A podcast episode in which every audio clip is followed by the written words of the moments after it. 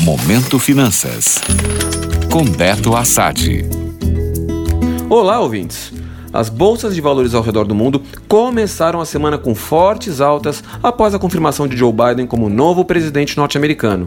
Se no começo existia uma certa desconfiança de como o mercado iria reagir à eleição do candidato democrata, esta segunda-feira mostrou que o mercado já está mais confiante. Todas as principais bolsas da Ásia fecharam com altas superiores a 1%. Na Europa, o cenário foi ainda mais forte, com a maioria das bolsas subindo mais do que 4%. Nos Estados Unidos, quem acabou destoando um pouco desse cenário foi a bolsa de ações de alta tecnologia Nasdaq. Aqui no Brasil, Ibovespa também começou a semana subindo demais. Agora, a atenção dos investidores deve ficar para as possíveis retaliações de Donald Trump, que se recusa a aceitar a vitória de seu concorrente.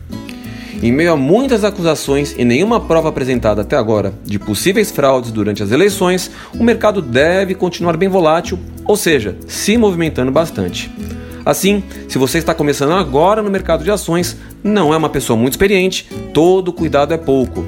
A ilusão do dinheiro fácil que essas movimentações mais agressivas fazem acabam trazendo uma cegueira para possíveis prejuízos que acompanham essas oscilações.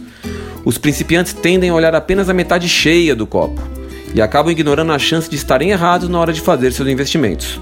E o que eu considero estar errado não é o fato de você comprar uma ação e ela cair. Isso é normal na renda variável. Errado é deixar a ganância tomar conta e investir em ações mais do que você planejava. Neste momento agitado, pode dar certo, mas pode dar muito errado. Gostou? Para saber mais sobre o mercado financeiro, acesse meu Instagram, beto.assad. Até a próxima!